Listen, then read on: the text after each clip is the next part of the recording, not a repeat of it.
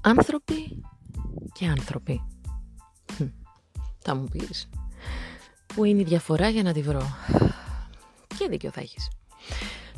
Ξέρεις, η μεγαλύτερη αδικία που διαπράττει ο άνθρωπος δεν είναι στους άλλους ανθρώπους. Είναι στον ίδιο του τον εαυτό. Του πλάθει μια ιστορία, είτε όμορφη είτε άσχημη, μια ιστορία παραμυθιού ή κόλασης και το τοποθετεί στο κέντρο της αρένας. Έτσι απλά. Και του λέει, ξεκίνα. Ξεκίνα να πιστεύεις πως αγαπούν, ξεκίνα να πιστεύεις πως σε μισούν, ξεκίνα να πιστεύεις πως σε καταδιώκουν και παντού γύρω σου υπάρχουν φαντάσματα. Ξεκίνα να πιστεύεις ότι σου έπλασα χαζέ, γιατί σαν εσένα δεν μπορώ κανένα να ξεγελάσω με τόσο επιτυχία.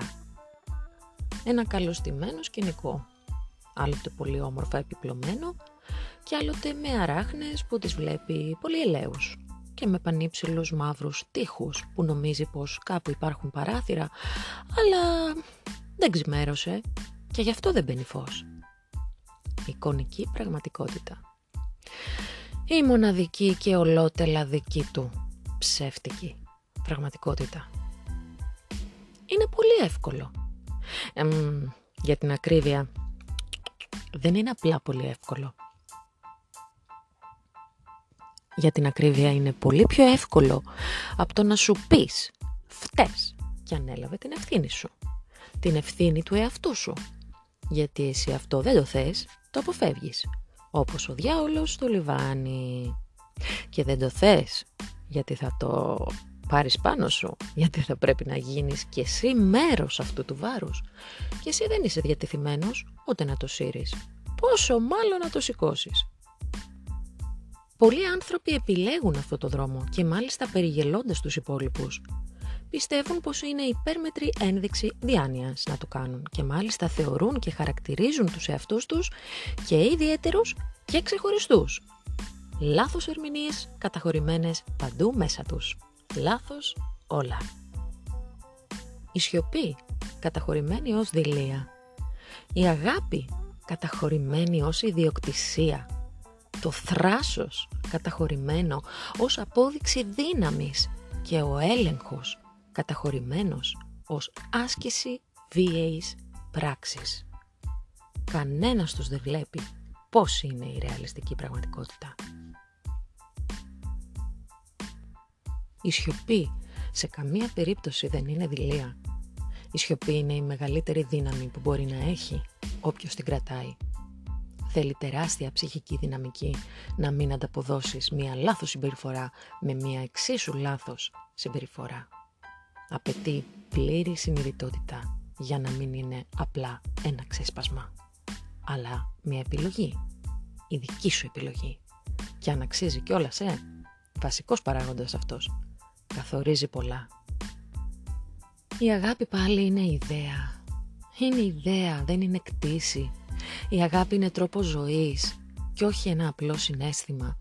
Στηρίζεται στην ελευθερία, στηρίζεται στη βούληση. Εκεί φαίνεται η πραγματική της υπόσταση και όλο της το μεγαλείο. Η αγάπη είναι σε όλα και όχι επιλεκτικά και ξεκινάει πρώτα από εμάς. Εμάς αγαπάμε, εμάς φροντίζουμε, εμάς παρηγορούμε, εμάς ακούμε αν δεν το κάνουμε εμείς οι ίδιοι σε εμάς τους ίδιους, αν δεν μεγαλώσαμε και δεν το μάθαμε εμείς στον ίδιο μας τον εαυτό, δεν θα μπορέσουμε να το προσφέρουμε ποτέ μα ποτέ στο συνάνθρωπό μας. Νόμος. Νόμος απαράβατος.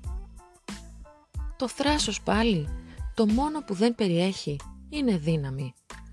Είναι η πιο υποτιμητική μορφή που μπορεί να χαρίσει στον εαυτό του, εκείνος που το ασκεί, αφού το χρησιμοποιεί σαν πέπλο για να μην βλέπει τα λάθη του.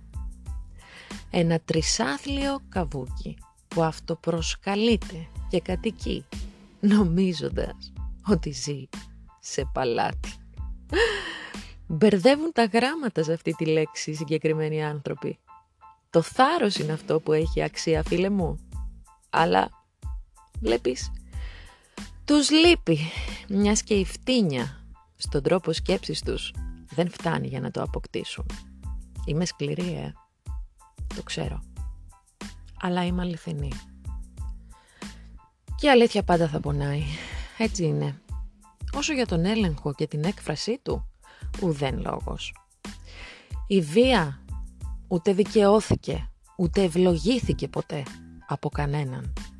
Και μην ξεχνάμε πως είναι κάτι που ακόμα και οι ίδιοι το κατακρίνουν θεωρητικά, αλλά ποτέ πρακτικά δεν το δέχονται και εννοείται πως δεν το αναγνωρίζουν στον εαυτό τους. Και πώς εξάλλου; Ποιος τρελός παραδέχεται πως είναι τρελός; Έλα τώρα. Άδικα όλα. Άδικο για μας που το εισπράττουμε, αλλά ακόμα και για τους προπάτορές του. Άδικο για εκείνον τον ίδιο τον άνθρωπο που αδικεί τον ίδιο του τον εαυτό. Άδικο. Αλλά ασυγχώρητο. Γιατί είναι δική τους επιλογή να μας αδικήσουν και να αδικηθούν, αλλά είναι και δική μας επιλογή να μην ακολουθήσουμε και ενίοτε ναι, να μην το συγχωρήσουμε. Και ξέρεις πώς λέγεται αυτό; Συνέπεια. Συνέπεια λέγεται και τους ανήκει. Γι' αυτό και θα τους ακολουθεί πάντοτε σαν το πιστό σκυλί τους. Και κάπως έτσι ξεχωρίζουν οι άνθρωποι με κεφαλαίο α και οι άνθρωποι με το μικρότερο α του κόσμου.